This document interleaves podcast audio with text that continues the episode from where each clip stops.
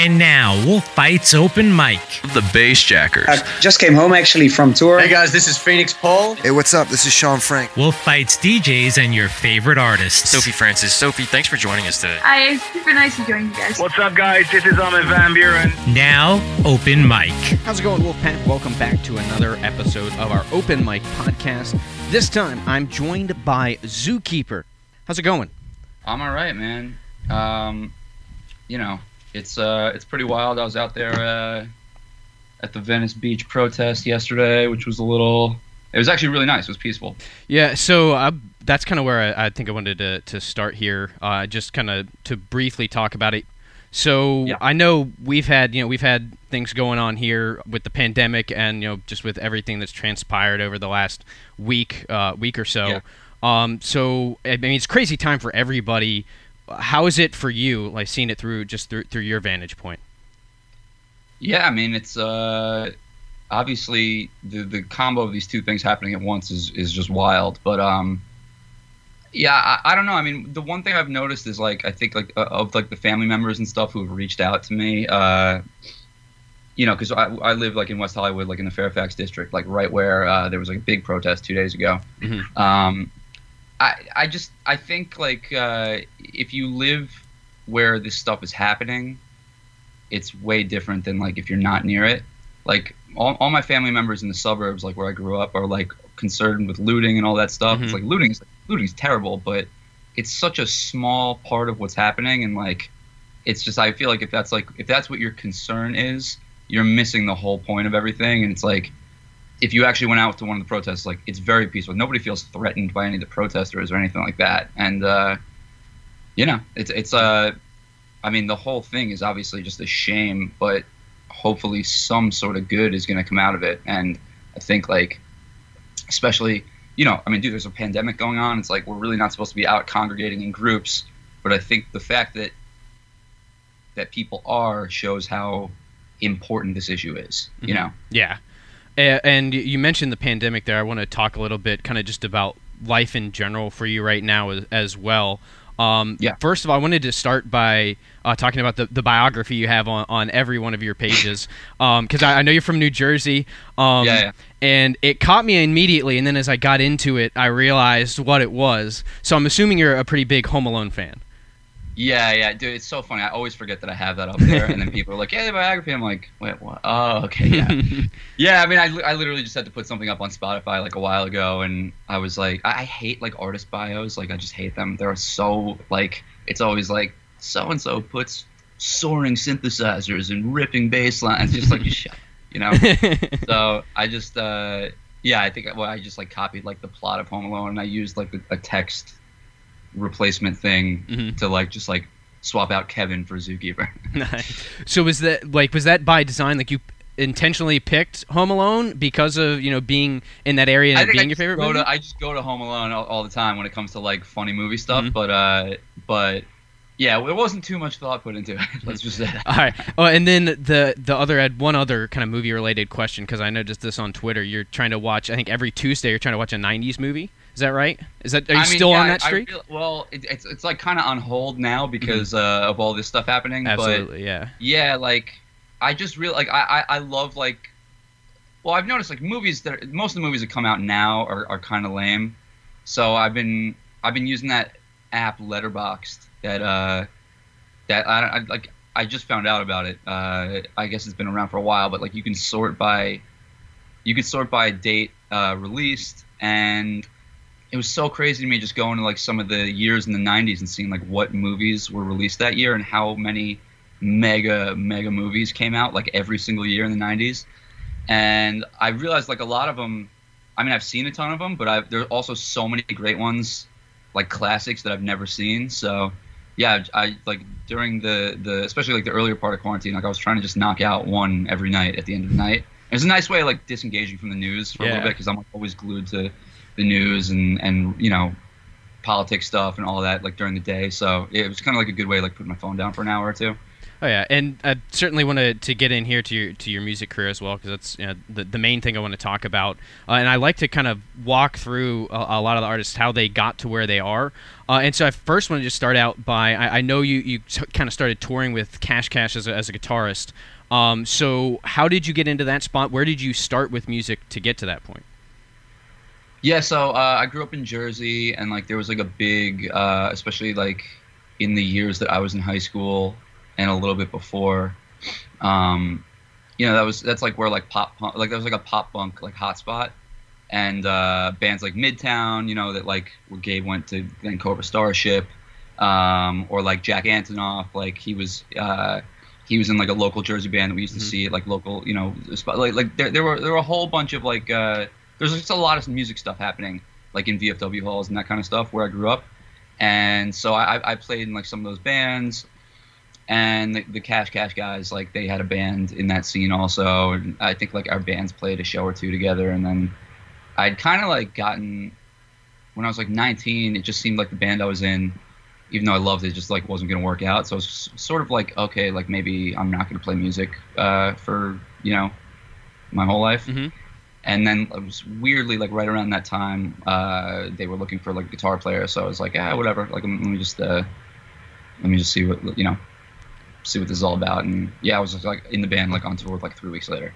So did you start out as a guitar is that the first instrument that you picked up? No actually i played drums in every band i was ever oh, in. wow. I could always like, mess around on guitar but uh yeah, when I found out I was gonna like I, I, was gonna try out for them, I literally just quit my job and and uh, I played guitar for like eight hours every day for like a week before before I went and tried out with them.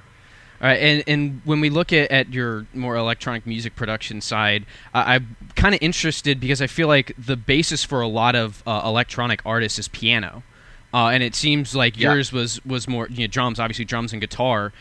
Is that do you yeah. see how that forms kind of a, a different style for you, or how that's impacted the the music you produce? I mean, I try to like make sure the drums are dope, but I it's it's funny. Like I, I actually don't.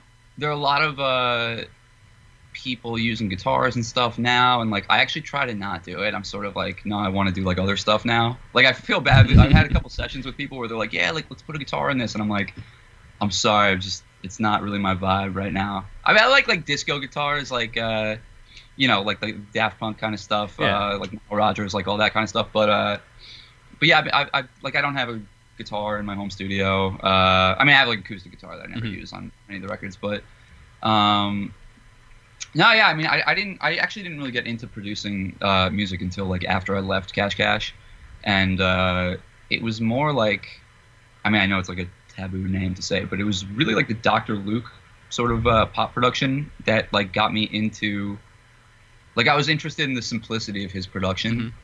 and that's what got me to like start sort of making like beats and, and, and that kind of stuff. And then as soon as I got into that, it was more. I was, I mean, I was into like justice and that kind of stuff before that, but uh, that always seemed like too hard to even fathom like how to make this kind of stuff. So mm-hmm. it was more of the simplicity of like that sort of like 2010 era like pop music, Benny Blanco, like all that, all that kind of production. Yeah.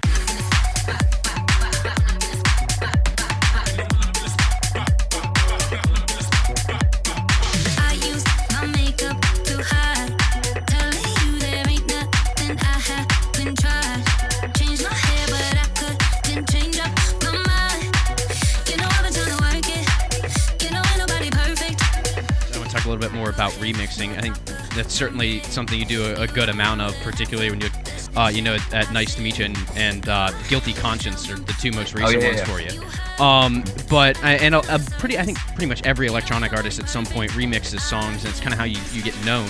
But that, that's right. certainly got to be a bit of a different process when it comes to, to making a remix versus an original uh, an original song. I mean, it, it is. It's actually like for me, it's it's sort of the same thing. Like I I started out doing remixes, and uh, that's sort of how I learned how to like produce, uh, you know, like dance music. And now, like even even for the most part with original songs, like I'm usually flipping some sort of demo vocal that's like uh, it's usually a much different song. Mm-hmm. But I, I, I, pretty much try to. I mean, there's like there's definitely some sort of approach with the remix where it's like, okay, you know that people know the original song, so what do I want to do with this? Um, but for the most part, like I I do I, I used to do like more like you know instrumental type of records, but I don't know. Recently, I'm just like I, I just connect more with like having a vocal, and I want to start with a good vocal that I can sort of play the bass lines and counterpoint and kind of it feels like a puzzle to me. So I, I, I, like that kind of approach. So when it comes to that stick here, at least right now on, on just the the remixes you've had recently, um, how did like Nice to Meet You? How did that come together? How did you end up putting that together before you released it? Uh, you mean in terms of the just like production? the pro- the production and uh, is that just something as well that you just you heard the song and decided you wanted to do a remix, or were you approached? No, that that was one. Yeah, that was one where it just came from my managers. I guess uh, they they were contacted by the label or something. Uh, like they were looking for remixes for that song. Um, Guilty Conscience. Uh, I'm I'm a, a good friends with the manager of, uh, of Shake, mm-hmm. and he manages John Mayer also. That's how I did the John Mayer remix. Um, and yeah, they just asked me. I mean, we, we especially now it's like during quarantine now I, have been reaching out to more people being like hey i want to remix this song um, just because it's like you know there's a lot more free time right now. But uh, but yeah, those two those two came from like sort of like the business side.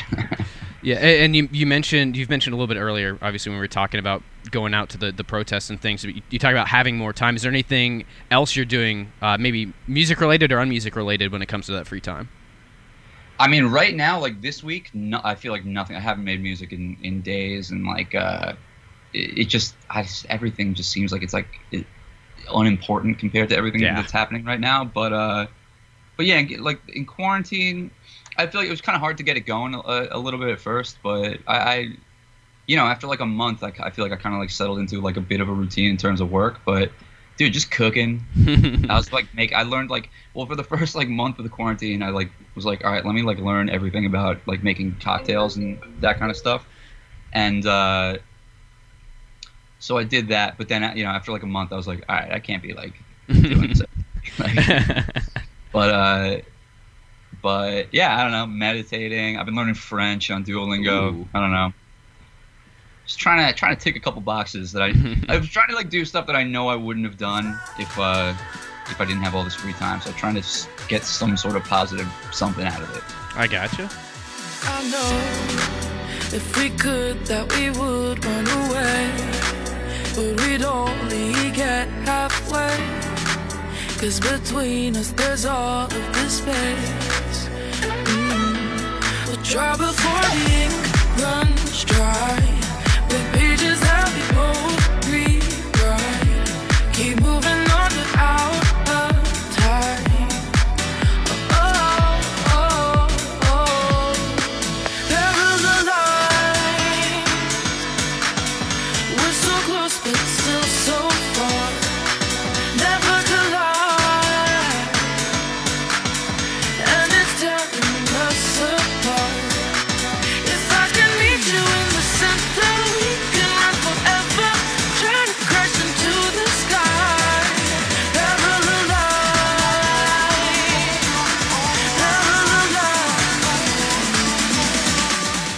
I want to look now here too, uh, just kind of getting back to the music side here as well, uh, about some of the, the the original songs, some of your recent original releases. Uh, the first one I want to look at it is Parallel Lines, I guess a pair, because they kind of to some extent go together to me. Uh, and that's raindrops and parallel lines because they seem to be it's kind of a, a slight deviation from from your normal style. I feel like it's a little bit more uh, of a deep house kind of trancey vibe that at least I get uh, when I listen to your music, and then those two are have a little more of that electronic bouncy piano sound to them. That's kind of the base of the song.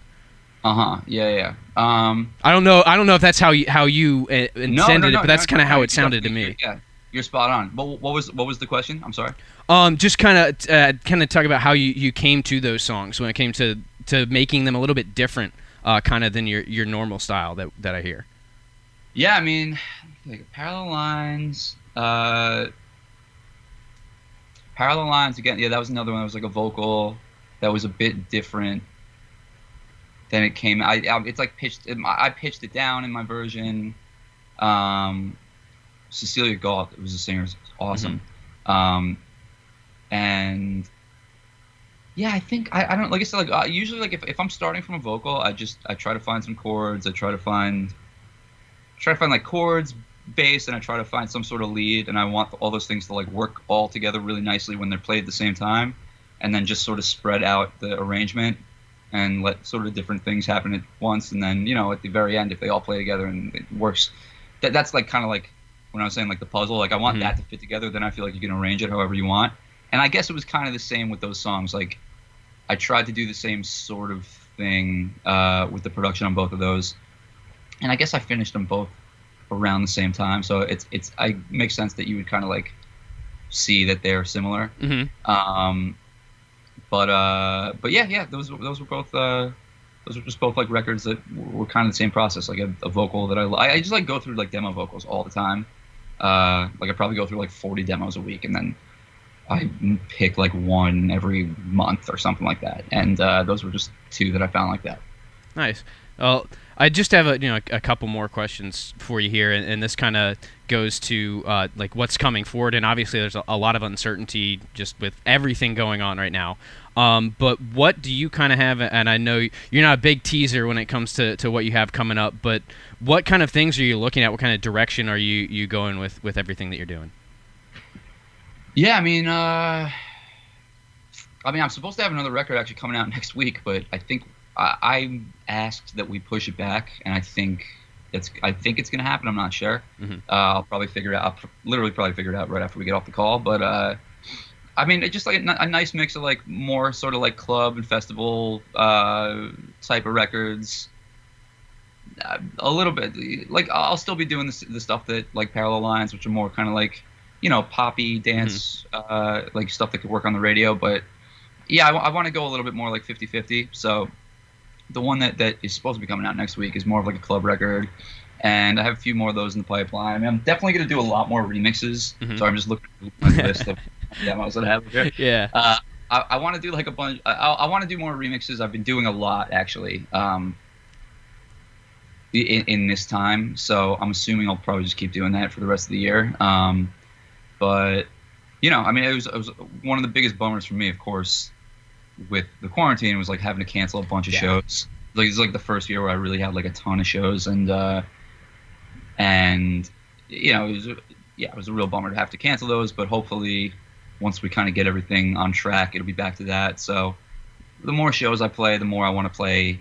I, the more I want to make, uh, you know, sort of like club Mhm. and festival type of records. So, So- um, so, yeah, I think that, that that's gonna be the vibe coming up. So that actually kind of brings up an interesting thought for me when it when it comes to you you know having you don't really have a choice when it comes to canceling those concerts. How do you kind of deal with that? Because I know a lot of people, even if you're not a you know an artist or a music producer, had had trouble with with their income. Uh, I know a lot of you know freelance broadcasters who you know a lot of their their jobs go away because of that. How do you Right. kind of wrap your head around that and then move forward? Because I got to think that's shocking, kind of when when it all hits.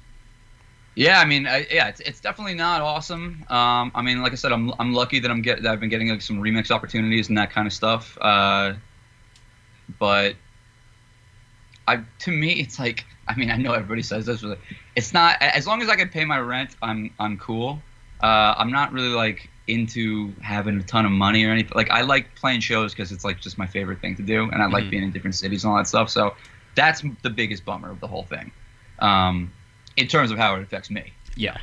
Uh, but uh, but as yeah, like I said, like I'm lucky to have you know remix remixes stuff coming in and enough you know sort of songs that have you know been on the radio in the past year that it's like I'm I'm there are definitely people who are in like I really feel for people who are uh, you know there's so many different like parts of dance music and like if you're if, if you're in if your genre is the type that really is like all about live performance, uh, I, I'm really I'm concerned for those people, and I, I really feel bad because I, I think uh, you know it, it's just it's got to be unbelievably tough. And like I said, hopefully we can sort of get everything together and get past this and get back to something normal in terms of touring.